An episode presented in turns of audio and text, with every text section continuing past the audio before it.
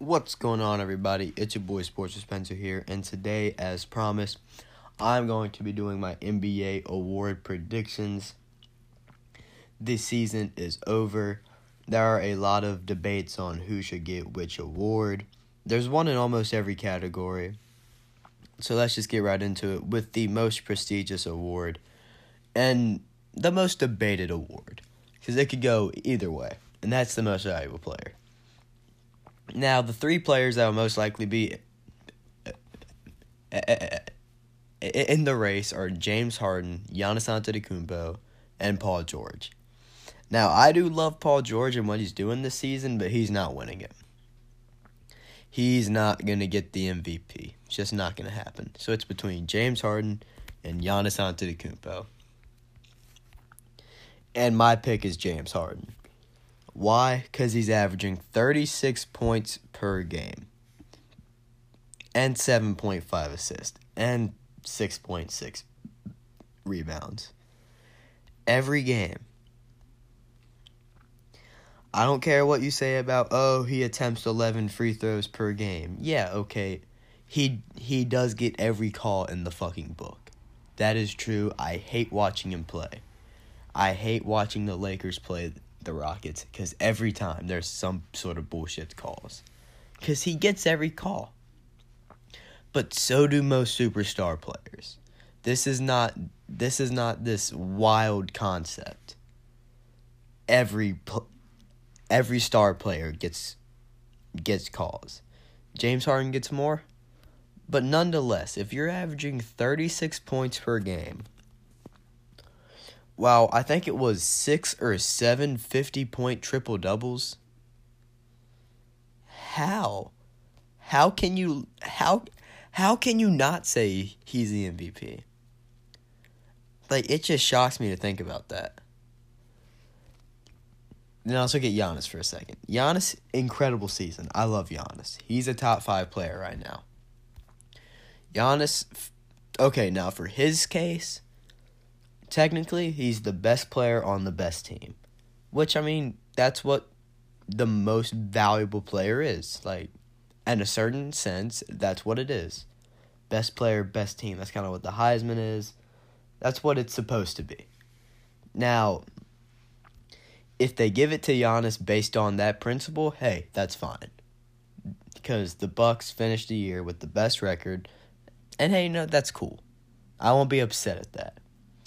But on the other hand, thirty-six, six, and seven. Giannis having a great season. Giannis is having a great season, you know, twenty-seven, twelve, and five. That's a great season. That's one hell of a season. While leading your team to a, to a sixty-win year, I'm not sure the exact number, but a sixty-win year. Hell yeah, that's fucking hype. That's that's a great season, but thirty-six, six, and seven. You had thirty points in over a month straight.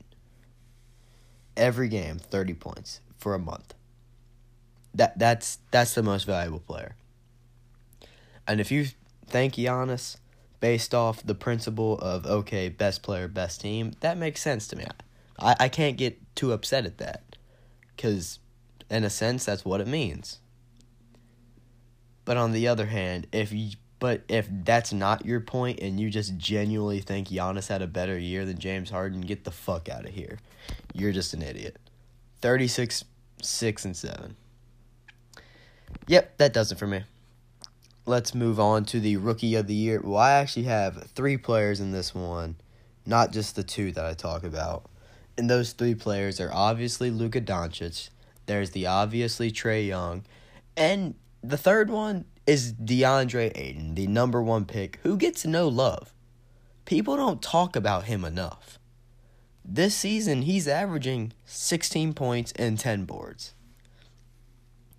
That's really fucking good for a rookie season.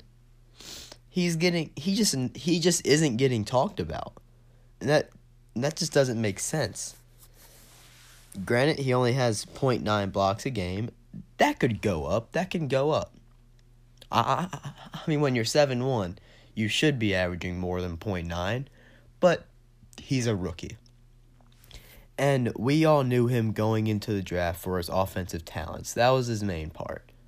Was, wow, this kid's a beast on offense. And it's showing. sixteen and ten. That doesn't lie. But he's not Rookie of the Year. He's not Rookie of the Year. And neither is the next player I'm going to talk about. That next player is Trae Young. Trae Young, since Trae Young, since the All-Star break, has been incredible. He's he is he has been putting up twenty-four point seven points per game, nine point two assists per game, and four rebounds a game. That's really good. That is bo- that's some all-star numbers right there. That is all-star numbers. I'm not going to lie. Trae Young, I, I I was not very high on him going into the draft. I thought the Hawks were stupid for not picking Luka. But Trae Young is working out. Trae Young's pretty fucking good at basketball. They still got a gem, which I did not think he would be this good this early. But Trae Young, shit, you're doing one hell of a job. The reason I don't give it to him is because of consistency. Granted, before the All-Star break, he was averaging seventeen points a game with seven point six assists. That's still really good. But that that's in the same case as DeAndre Ayton. Is okay, that is really good, but there's better. Consistency. That's what that means to me. And, and it's not like these three teams that they played on. I, I'm not really making a difference when it came to playoffs. They were all three pretty trash teams, so. Now, this number one is basically obvious at this point, and that's Luka Doncic. He's the Rookie of the Year. twenty-one points, seven rebounds, six assists. How can you say Trae Young? Trae Young has been playing great since the All-Star break. That the, he's been putting up All-Star numbers. He has. There's nothing else to it. But Luka was actually getting All-Star consideration. Not just... He was actually getting considered. He bloomed the moment he hit the fucking court. He's been really good the whole season. Like, consistency. That's what that means to me. Consistency. As much as I really like Trae Young right now, as he put up that forty-nine point game, he has all the hype and momentum. They're going to have a top pick. Great for them. I hope they get a great player. Luka Doncic is just the best rookie. twenty, twenty-one, seven, and six. Yep. Yep. That about does it for me. And for the most part, he's been the leader of this team. And now he has Kristaps Porzingis. That's incredible. So my Rookie of the Year is Luka Doncic. Let's move on to the most improved player. That's a good one. I only have two players for this because there are only really two candidates. I don't have a third. And those two are Pascal Siakam and D'Angelo Russell. My opinion is D'Angelo Russell. And... for the most part, that's because he's led a team, he's led an average team like the Nets to the sixth seed. He's been the leader of that team. He's faced adversity his whole career. Shit, he got traded to the Nets. He had that whole snitching scandal at the Lakers. He was under bright lights as the number two pick. He moved on to the Nets, a very... not the biggest market. No one really watches the Nets, let's be honest. Like, I don't go into school. Oh, you, you see that Nets game? No, they're talking about Lakers games. They're talking about Warriors games. D'Angelo Russell has been very low-key this year. twenty-one points and seven assists while leading them to the playoffs. Now, most improved player in the sense of which player improved the most? That's Pascal Siakam. Don't get me wrong. Pascal Siakam has improved the most from last season. Last season, he put up seven point three points, four point five boards, and where's the assist? Shit, I can't find it. And two assists. This year, he's put up seventeen points, five rebounds, and seven assists. Based off most improved, okay, yeah, that's Pascal Siakam. But I throw the leadership value in there. And I could just be wrong when I do that. But Pascal Siakam, as great a, as great as a piece as he is to that Raptors team, he's not the main guy. Shit, he's not the second guy. Shit, he's fighting for the third guy with Marc Gasol. When D'Angelo Russell is the star of the show, Jarrett Allen is not the star of the show. Spencer Dinwiddie's not the star of the show. D'Angelo Russell, to me, he led the team to the playoffs. I forgot. Oh, yeah, he had that historic comeback. I forgot the exact stats on that, but I think they were down by twenty-five going into the fourth, and he and he basically put the team on his back to, to the comeback win. Now, now my description on that's very fuzzy. I could be very wrong when I say that, but I got the gist of it. D'Angelo Russell is a leader. That kid is the most improved player. So my most improved player goes to D'Angelo Russell. Let's move on to Defensive Player of the Year, the third to last category. And for this, I I also just have two players, those being Miles Turner and Paul George. Let's go first to Miles Turner, actually. The reason I have Miles Turner here is because he averaged two point seven blocks a game. I really wasn't good at deciding which players should be here. But when you're averaging two point seven blocks per game, and you're also putting up zero point eight steals, I'm just going to round up to one steal. Yeah, that's Defensive Player of the Year numbers. It shouldn't be Draymond Green or, or fucking Rudy Gobert, because that's what it is every season. It's time for a change, and these are guys who deserve it. These are the guys who really deserve to get them. Yep, in my opinion, Miles Turner deserves a lot of consideration for this award. Paul George, he is an M V P candidate. Shit, I, I, I was going to talk about the offense real quick. twenty-eight points, four assists. He's basically become the number one guy for that team. I mean, him and Russ are kind of sharing that responsibility, but I think when the playoffs come, it'll show that, hey, Paul George is the number one guy. And on defense, that kind of shows too. Why? Because he's, he's almost leading the league in steals, if not leading the league in steals, with two point two a game. Because we've seen this Paul George before. He put up two he put up two steals a game last year. And the year before that, put up one point six. The year before that, one point nine. We've come to know him for this. His whole career, besides the twenty fourteen season where he played six games, he's had one or more steal a game. We've come to know him as that. Miles Turner, we've known him as a good shot blocker. We've, I mean, shit, throughout his career, one point four, two point one, one point eight, and now two point seven blocks a game. But after the dip from last year, I'm going to give this award to Miles Turner.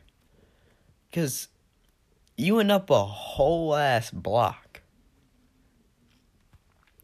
A whole block. And we've, okay, now granted, we know Miles Turner to block shots.